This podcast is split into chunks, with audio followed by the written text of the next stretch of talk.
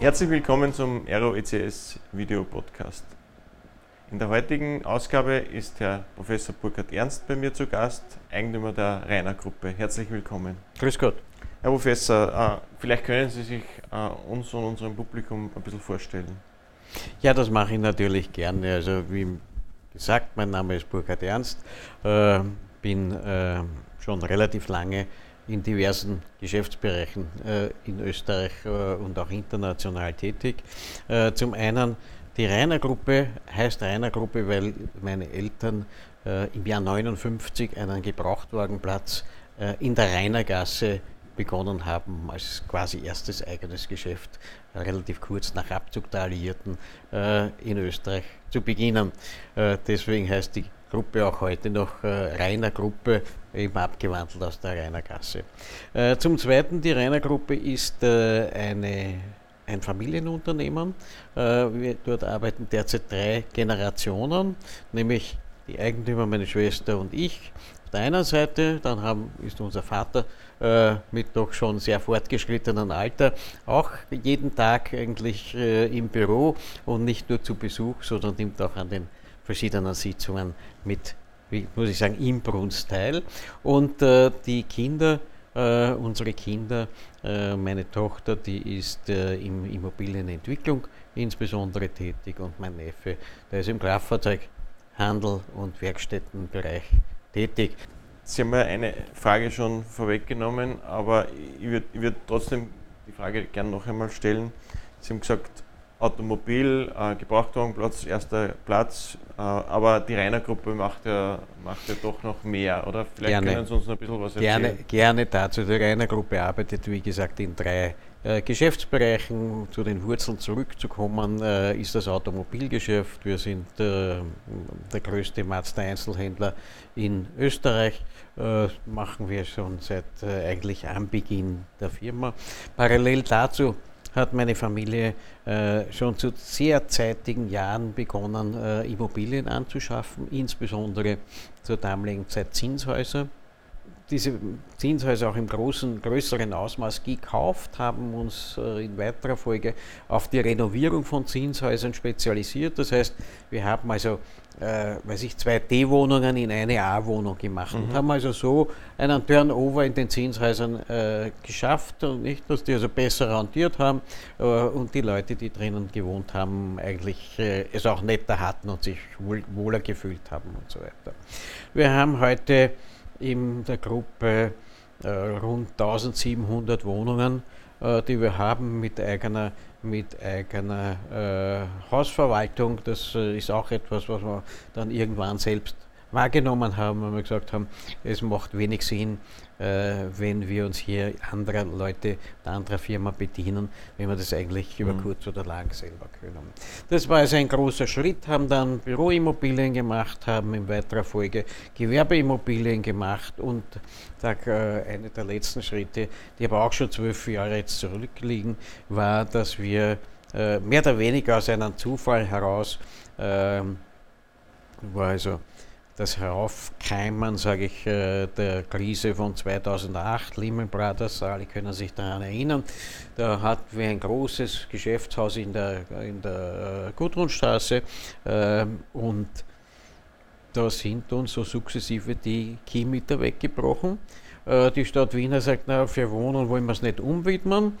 Äh, naja, dann gibt es eigentlich nur mehr eines im Immobiliengeschäft, dann bleibt das Hotel übrig. Nicht? Mhm. Und so sind wir ins Hotel hineingestolpert, äh, hatten uns zuerst eines Betreibers bedient, was äh, nach relativ wenigen Monaten schiefgegangen ist.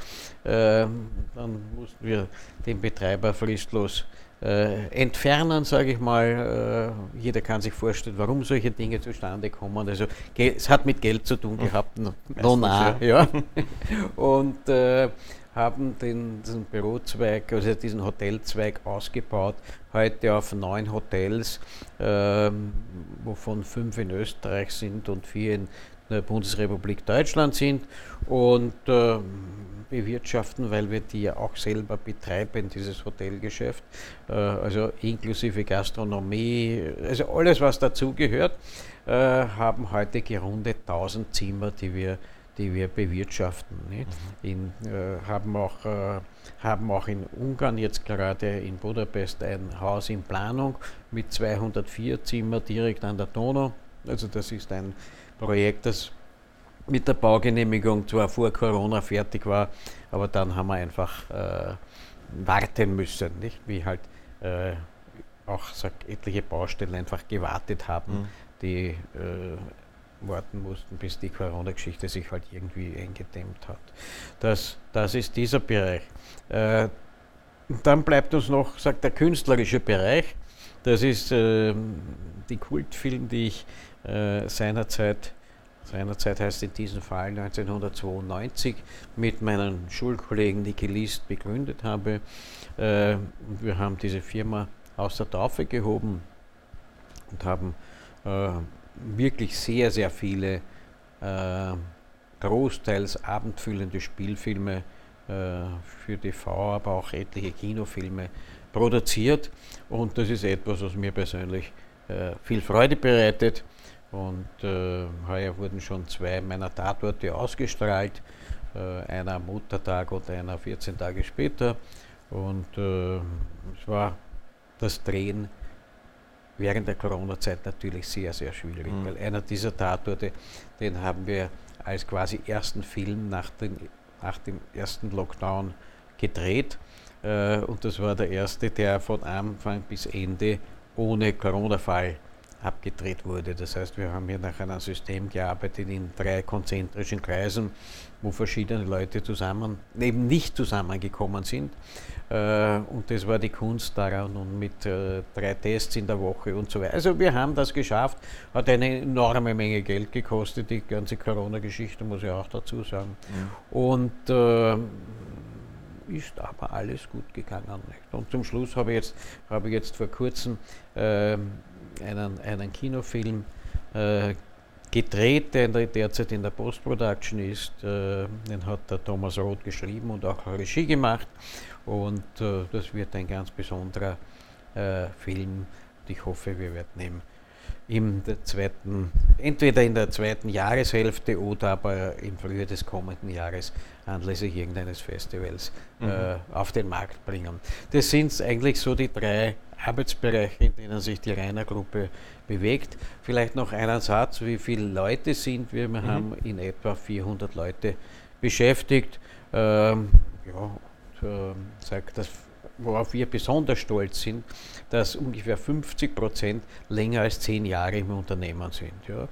Äh, wir haben ungefähr dann noch 20 Prozent, die mehr als 20 Jahre im Haus sind. Das heißt, wir sind ein Unternehmen, wo Leute eigentlich gerne als Lehrling hinkommen und dann äh, in letzter Konsequenz auch dort in Pension gehen. Und das äh, versuchen wir auch zu vermitteln. Äh, ja, die, die Automobilindustrie ist ja durch eine, eine durchaus herausfordernde Zeit gegangen im, im, im, letzten Jahr oder in den letzten eineinhalb Jahren jetzt.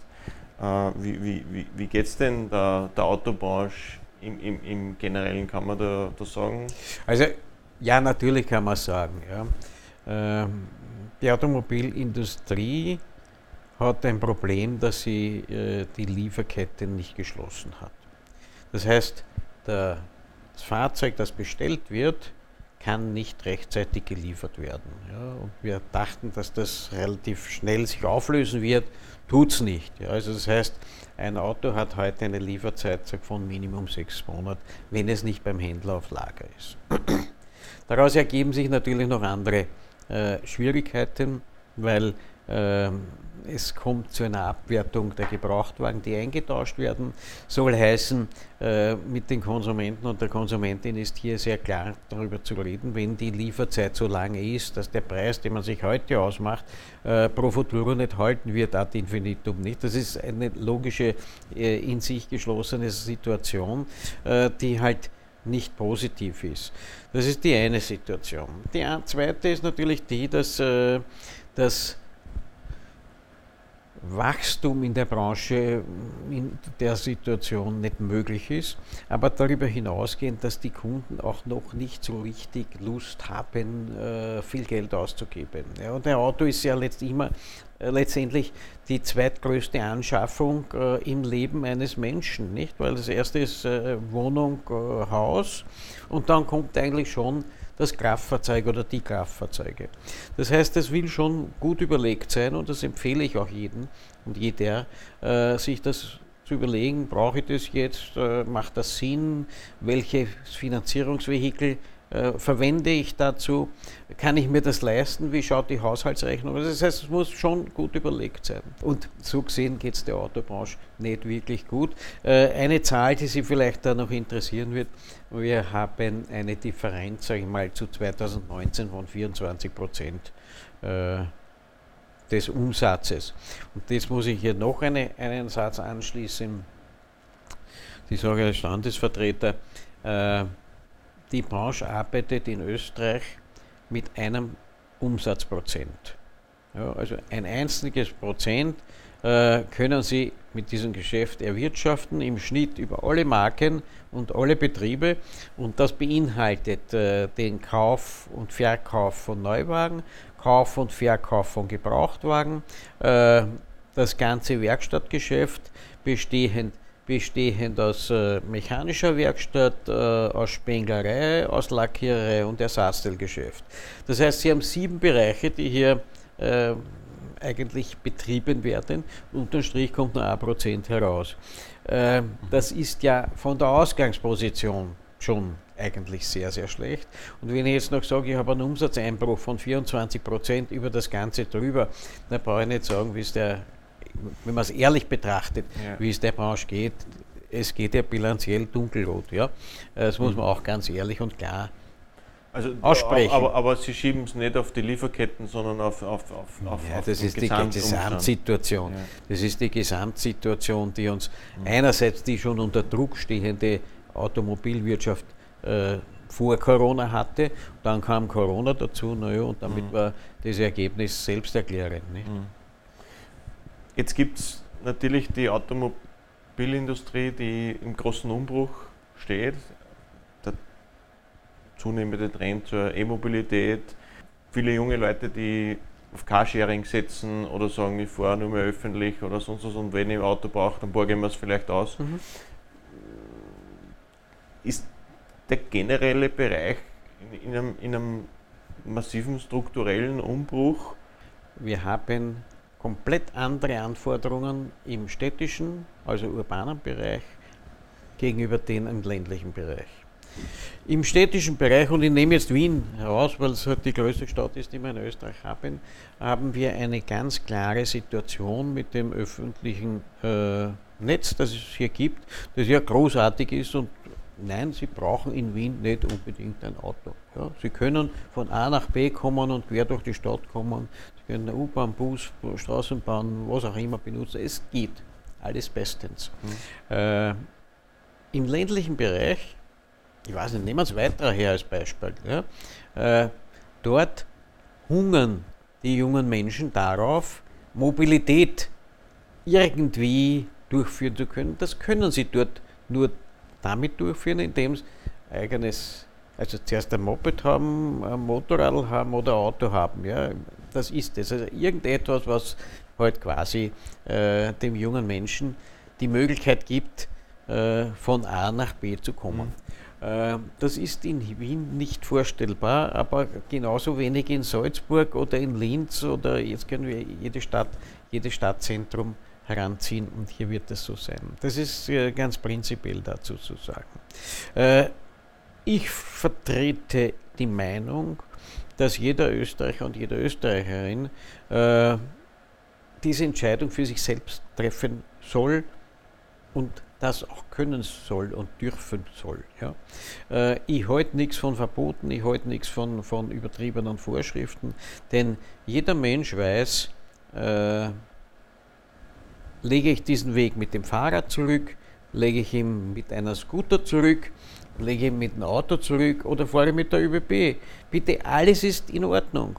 Nur die Entscheidung trifft das Individuum und nicht äh, Lokalpolitiker. Ja? Innen. Ja? Sagen wir es sagen ganz klar und deutlich.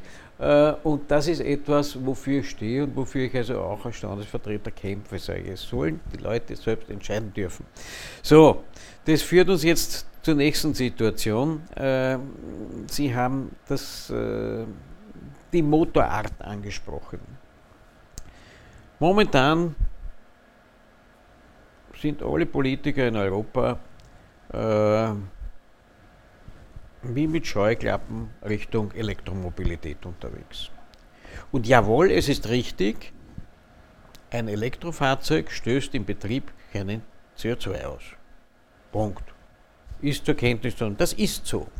Wenn wir aber die Lifecycle-Berechnung eines Kraftfahrzeuges ansehen, insbesondere eines Autos ansehen, äh, entstehen ungefähr 45 Prozent des CO2-Bedarfes bei der Produktion eines Fahrzeuges.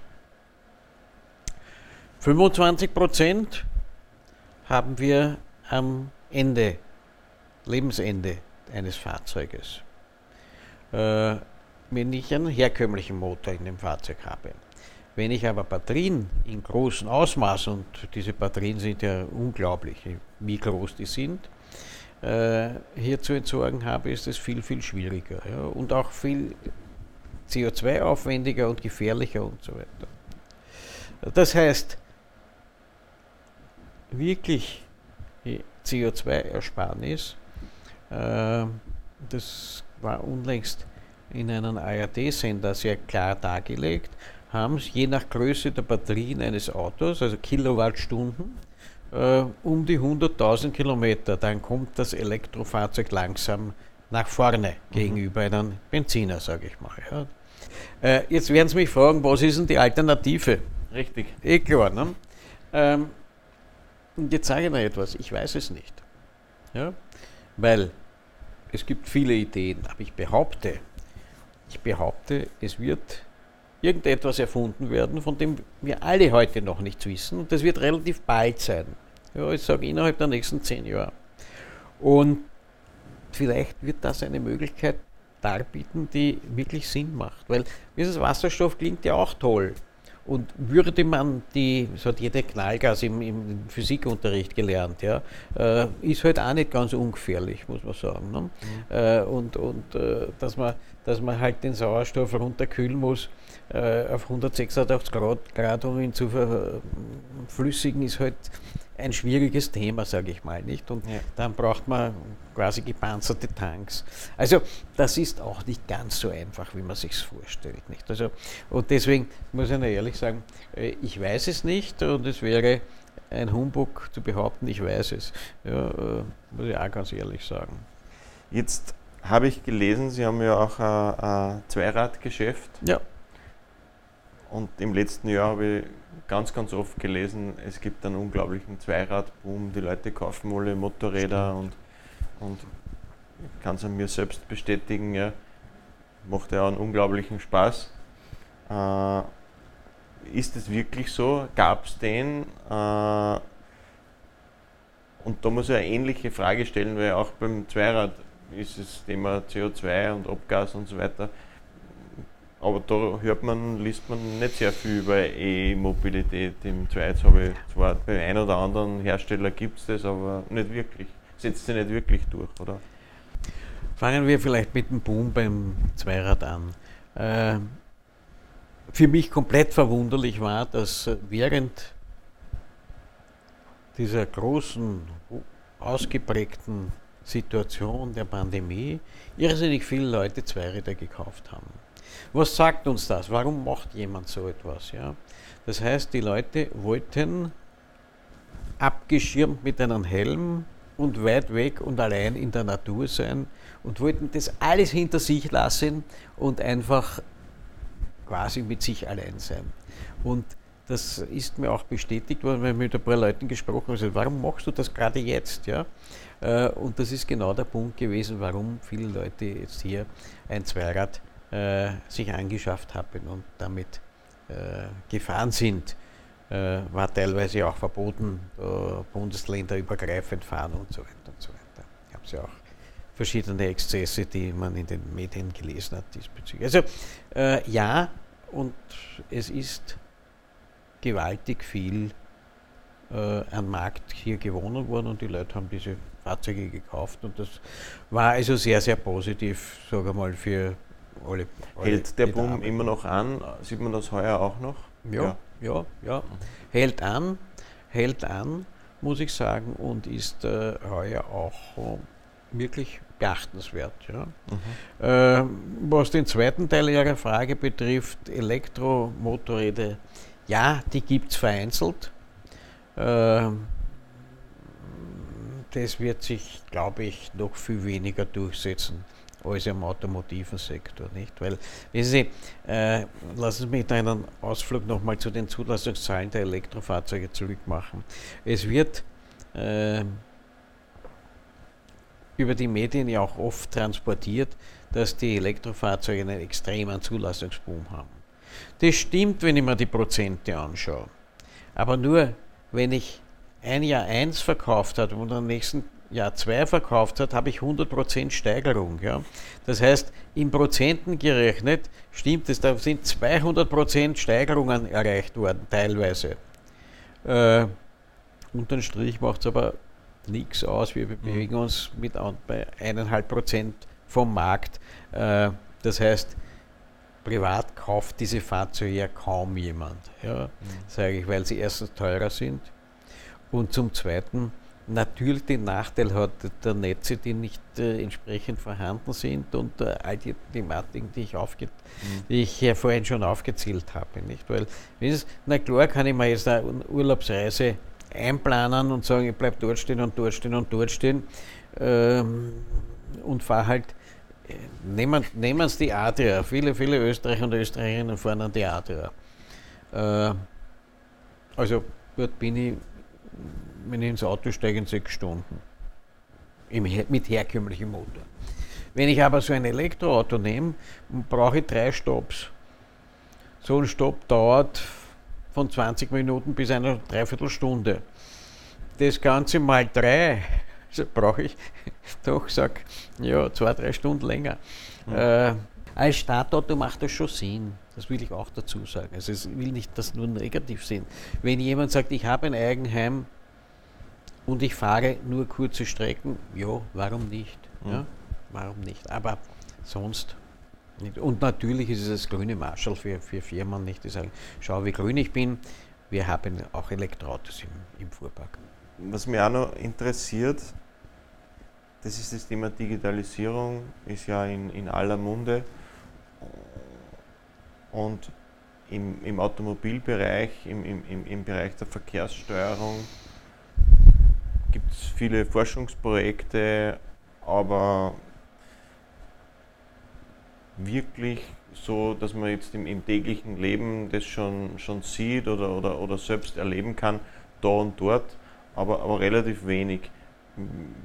Wie, wie, wie, oder dass man, was man erwarten würde, dass die Autos miteinander reden, äh, im, im, in einem Stau, das ist Unfallvermeidung und so weiter. Da, da ist ja noch relativ wenig äh, im, im, im, Tagesgeschehen äh, angekommen. Kommt da noch die große Welle an Innovation? Ja, das hoffe ich doch. Schauen Sie, äh, es wäre ja wirklich wünschenswert, wenn, äh, ich sage jetzt, man überall mit einer grünen Zone fahren könnte. Nicht? Dass es nicht immer Stop-and-Go-Verkehr ist, sondern wenn sich der Verkehr flüssig dahin bewegt. Haben auch in der STVO ja äh, drinnen stehen, dass das Ziel aller sein muss, dass sich der Verkehr äh, ohne Staus also flüssig dahin geht. Äh, nein, davon haben wir im Moment nichts. Ja? Und wir haben ja, äh, sag insbesondere in Wien auch oft äh, politische äh, Situationen, wo man eher versucht hat, den Verkehr zu behindern und äh, zu zerhacken und mehr Stau künstlich zu erzeugen. Das muss man auch ganz ehrlich sagen. Ne? Das Thema Digitalisierung, äh, Sie haben gesagt, passiert wenig. Ja, die politische Komponente jetzt einmal, einmal, einmal aus, ausgenommen, aber es gibt ja viele, viele Forschungsprojekte zum Thema autonomes Fahren, äh, oder, oder Stauvermeidung oder Unfallvermeidung oder, oder so, solche Sachen. Äh, würden Sie sich in ein Auto sitzen, wo kein Fahrer mehr am naja, Fahrersitz sitzt? Prinzipiell ja. Ich möchte aber wissen, wer hat das Ding programmiert. War das ein Techniker oder war es ein Ethiker? Jetzt werden Sie fragen, warum? Dann sage ich, nein, schauen Sie nach vor. Sie fahren auf einer Landstraße oder durch eine kleine Ortschaft mit dem, mit dem Fahrzeug. Es kommt ein anderes Fahrzeug entgegen und es springt ist ein Kind zwischen zwei Autos hervor. Was soll das Auto jetzt tun, indem sie autonom gefahren werden? Soll das, übers kind, soll das übers Kind drüber fahren? Möglichkeit 1. Soll es in das gegen, entgegenkommende Fahrzeug hineinfahren? Oder soll es, ich sage an, die nächste Hausmauer fahren? Deswegen ist das Beispiel ja so, so gewählt. Ich sage, wer hat das, wer hat das gemacht? Also wenn es wohl ein Philosoph oder eine Philosophin, um es, um es zu gendern, oder hat es eine Technik gemacht? Sagt, ja, aber die Frage ist ja auch, wenn Sie mit dem Auto fahren, wie würden Sie entscheiden? Ich würde in die Hausmauer fahren, ja. Jetzt könnte man das Beispiel ja noch weiter fortsetzen. Jetzt könnte ja rein theoretisch ich mir ein, ein äh, autonom gelenktes Fahrzeug mit verschiedenen Paketen kaufen. Ne? Also ich habe das Paket Rambo, ich habe das Paket Ethiker und ich habe das, hab das Paket, schauen wir mal, wie es geht. Ja. Also auch das wäre eine, ich sage jetzt, überzeichnete Ideen sind es. Nur äh, aber es ist eine interessante Frage, die müsste man wirklich jemanden ja. stellen, der, der so ähm, programmiert am, am, am autonomen ja. Fahren. Wie, wie oder wer hat, wer, naja, wer nimmt sich die, die Hoheit zu wissen? Ja, es gibt, hier, es gibt hier eine Gruppe, die daran arbeitet. Äh, die wird aber von Technikern gelenkt. Und ich meine, dort gehört kein Techniker hin, dort muss ein Ethiker sitzen ja, und sagen, pass auf, Mensch geht vor. Wir sind Humanisten. Natürlich. Ja, und äh, alles andere geht sicher nicht. Und die Rambo-Idee, ich meine, das ist schon überzeichnet von mir, das weiß ich schon, aber ich will es ja klar und deutlich äh, jedem, der damit befasst ist, auch vor Augen führen, dass das Problem, das hier gezeigt wird, ein ernstes ist äh, und über das niemand spricht. Sie haben sicher Sichtweisen dargelegt, die, die spannend sind und, ja. und die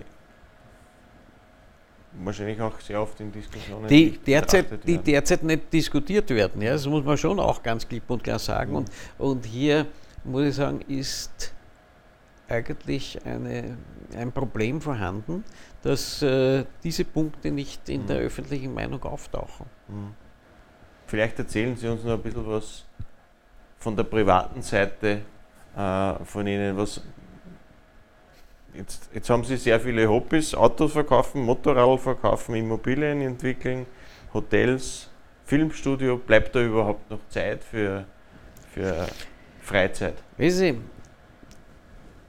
ich unterscheide nicht zwischen Freizeit und anders. Ich, ich sage immer, aber das ist so ein kleines Promotional von mir, sage immer, ich habe noch nie in meinem Leben einen Tag gearbeitet.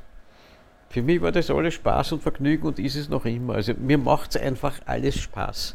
Und ähm, da bin ich in einer wirklich privilegierten Situation, dass das so ist. Und ja, privat schauen Sie, ich äh, war immer Sportler und bin es halt jetzt im fortgeschrittenen Alter auch noch immer ein bisschen. Ja, also ich gehe wahnsinnig gern Golf spielen. Äh, das habe ich erst in späten Jahren mit 56 begonnen. Ja. Mhm. ja. Mir macht das wirklich, wirklich viel Freude. Ich versuche, dass ich zumindest einmal in der Woche sagen kann, ich äh, bin Landwirt und Jäger. Mhm. Äh, ja, also ich bin, äh, das sage ich ja den, äh, immer wenn ich angefeindet werde, äh, ob meiner Meinung zu Elektromobilität oder Technik oder sonst was. So jetzt, mir brauchst du es nicht erklären ich bin Landwirt, ja. Ich weiß, wie das geht und äh, betreibe das auch. Ja. Also insbesondere äh, beschäftige ich mich mit, mit Holzanbau und äh, Schnitt und so weiter. Mhm. Und ähm, sage, ja, ich habe hab drei Kinder, zwei Mädchen und einen, einen Nachzügler, einen, einen Buben. der jetzt ins Gymnasium kommt. Ja, es ist gedrängt und ich bin aber auch, sage ich, insofern privilegiert, ich brauche nur 5, 6 Stunden Schlaf. Ja. Also ich bringe alles das relativ gut unter. Mhm. Äh, Fahrt wird man nie, sage ich auch ganz ehrlich.